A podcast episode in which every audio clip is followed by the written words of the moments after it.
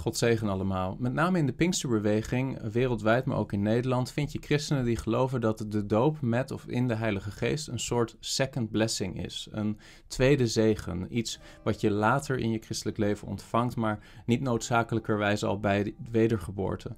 Maar de vraag is of dat, dat zo is. Want daarmee suggereer je dat er wedergeboren christenen zijn die de doop met de Heilige Geest ontvangen hebben maar ook wedergeboren christenen die de doop met de Heilige Geest niet ontvangen hebben.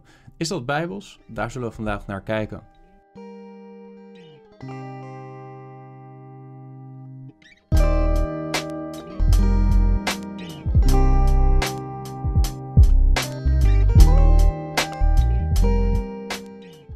Het idee dat de doop met de Heilige Geest of de doop in de Heilige Geest een tweede zegen is, een second blessing, brengt veel verdeeldheid in het lichaam van Christus. Want daarmee krijg je dus wedergeboren christenen, oprechte gelovigen, mensen die zich bekeerd hebben, die hun geloof en vertrouwen gesteld hebben op de Heer Jezus Christus, die, die wandelen in heiligheid en die wandelen in heiliging, die desondanks niet de doop met de Heilige Geest hebben ontvangen en precies diezelfde soort christenen die de doop met de Heilige Geest wel menen te hebben ontvangen. En de vraag is of dat de Bijbel daar ook maar enige aanwijzing voor geeft dat dat zo zou kunnen zijn. Want daarmee zou je dus twee klassen van ware christenen krijgen. Als het ware de, de, de Fiat Panda-klasse en de BMW-klasse. De christen die niet gedoopt is met de Heilige Geest en de christen die wel gedoopt is met de Heilige Geest. Nu, dat de doop met de Heilige Geest beloofd is, dat is wel duidelijk. Er staat in Matthäus 3, vers 11 dat Johannes de Doper al zei: Ik doop u wel met of in water tot bekering, maar hij die na mij komt, en dan spreekt hij over de Heer Jezus Christus, is sterker dan ik. Ik ben het niet waard hem zijn sandalen na te dragen. Hij zal u dopen met de Heilige Geest en met vuur. En we hebben in de video van vorige week gezien dat uh, het waarschijnlijker is, uh, ik acht het waarschijnlijker, dat dat met vuur uh, niet gaat over de Heilige Geest, maar dat het gaat over het oordeel wat zal komen over de mens die niet in Christus is, die niet zijn vertrouwen stelt op de Heer Jezus Christus, die niet verlost wordt. Die zal vallen in het oordeel en dat oordeel zal ook uitgesproken worden door de Heer Jezus Christus. Dat lezen we ook in Openbaring over de poel des vuurs. En daar zal de Heer Jezus ook mensen mee dopen, met vuur.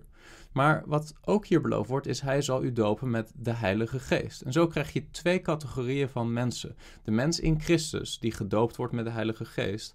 En de mens in Adam, die gedoopt zal worden met vuur in het oordeel. De doop met de Heilige Geest is, als je het zo ziet, niet iets optioneels. Niet iets wat later in het christelijk leven komt en wat niet noodzakelijk is voor verlossing. Eh, de doop met de Heilige Geest is van wezenlijk belang. Dat idee wordt verder ondersteund door wat Paulus schrijft in de 1 Korinthebrief. Want in 1 Korinthe 12, vers 12 tot 13, daar lezen we het volgende. Daar zegt Paulus, want zoals het lichaam één is en veel leden heeft, en al de leden van dit ene lichaam, hoewel het er veel zijn, één lichaam zijn, zo is het ook met Christus. Ook wij alle immers zijn door één geest tot één lichaam gedoopt. Het zij dat wij Joden zijn, het zij Grieken, het zij slaven, het zij vrije, en wij alle zijn van één geest doordrenkt. De herziene statenvertaling kiest hier een wat aparte vertaling, want er staat in het Grieks niet zozeer dat we door één geest zijn gedoopt, maar dat we in één geest of met één geest zijn gedoopt tot één lichaam. Er staat in het Grieks in vers 13, kaigar en heni pneumati hemes pantes eis hen soma ebaptitstemen. Het woordje wat daar gebruikt wordt voor in één geest of met één geest is het Griekse woordje en. Uh, het woordje en in combinatie met uh, geest in de dativusvorm betekent in de Heilige Geest, in de Geest of met de Heilige Geest. En het interessante is dat precies diezelfde formulering vinden we terug in Matthäus 3 vers 11. Daar staat er in het Grieks autos humas baptistse en pneumati hagioi.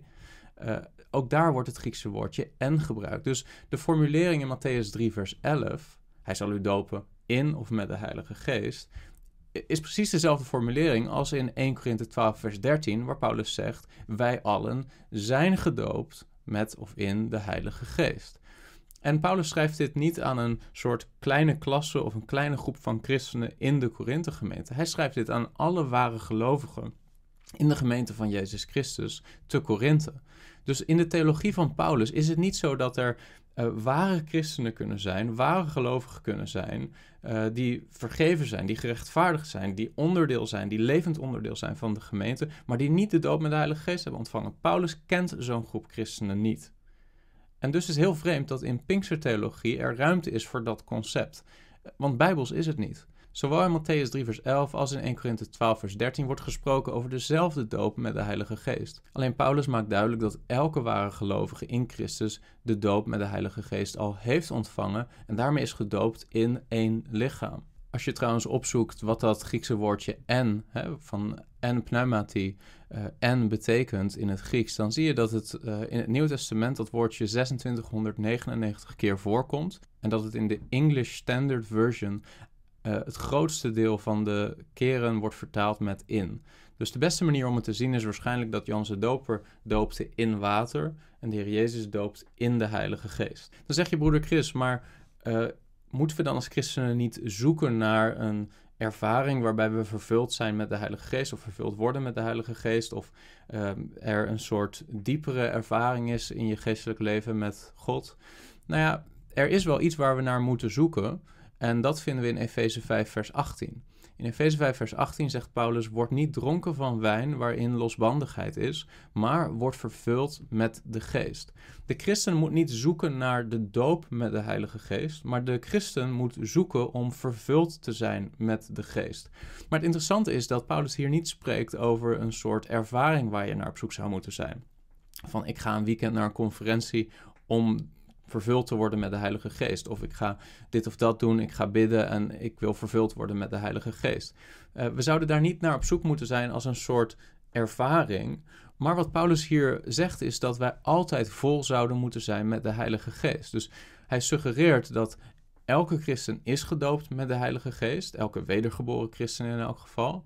want je hebt de uiterlijke christen en je hebt de ware christen. Ik heb het over de ware christen. De ware christen is opnieuw geboren. Die ware christen is al gedoopt met de Heilige Geest door de Heer Jezus Christus. En op het moment dat hij gedoopt werd met de Heilige Geest en opnieuw geboren werd, was hij ook vol van de Heilige Geest. Maar later in je geestelijk leven kan het zijn dat je niet meer zo vol bent met de Heilige Geest als in het begin.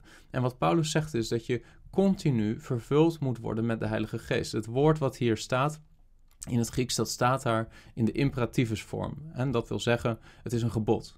Uh, een christen die niet vol is van de Heilige Geest, is in zonde, moet zich bekeren. Het is niet iets optioneels. Het is een gebod van de Heilige Geest aan iedere christen dat hij altijd vol moet zijn met de Heilige Geest. En dat blijkt ook uit de tijdsaanduiding van dat werkwoord. Er staat plerouste, wees vervuld. Eh, dat staat er in de tegenwoordige tijd en dat wil zeggen dat jij altijd vervuld moet zijn met de Heilige Geest. Net zoals dat Paulus een paar versen later zegt dat mannen hun vrouwen moeten liefhebben, uh, staat ook dit gebod er op zo'n manier dat het idee is je moet altijd vol zijn van de Heilige Geest. Niet uh, een bepaald weekend op een conferentie of wanneer je op de geestelijke bergen zit. Nee, je moet altijd vol zijn met de Heilige Geest. Net als dat je altijd je vrouw zou moeten liefhebben als christelijke man. Het staat er ook in de passieve aanduiding. Um, dat wil zeggen dat het niet zo is dat jij jezelf vult met de Heilige Geest, maar je wordt vervuld met de Heilige Geest. Maar wat moet jij dan doen? Jij moet jezelf leegmaken. Je moet jezelf overgeven. Uh, je kan het als het ware zien als een, een huis met allemaal kamers. En op het moment dat je opnieuw geboren wordt, uh, is dat hele huis vervuld met licht.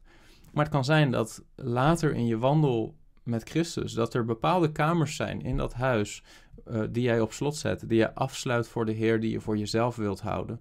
En het idee van Paulus is dat wij als christenen onszelf volkomen moeten overgeven aan God, aan Christus, aan zijn woord en aan de Heilige Geest. En zodoende vervuld zijn en steeds vol zijn van de Heilige Geest. Dus conclusie: elke wedergeboren christen is gedoopt met de Heilige Geest. Maar niet elke christen is altijd vol met de Heilige Geest. Als een christen niet vol is van de Heilige Geest, moet hij zich bekeren, zijn kruis dagelijks opnemen, sterven aan zichzelf, zichzelf leegmaken en de Heer Jezus volgen, zodat hij vol is van de Heilige Geest. Niet voor één weekend, niet voor een bepaald moment, maar elke dag. Ik hoop dat je hier wat aan hebt. God zegen. Heb je iets gehad aan deze video? Druk dan op like, dan zullen meer mensen deze video zien. En wil je vaker dit soort apologetische video's zien? Abonneer je dan op dit kanaal.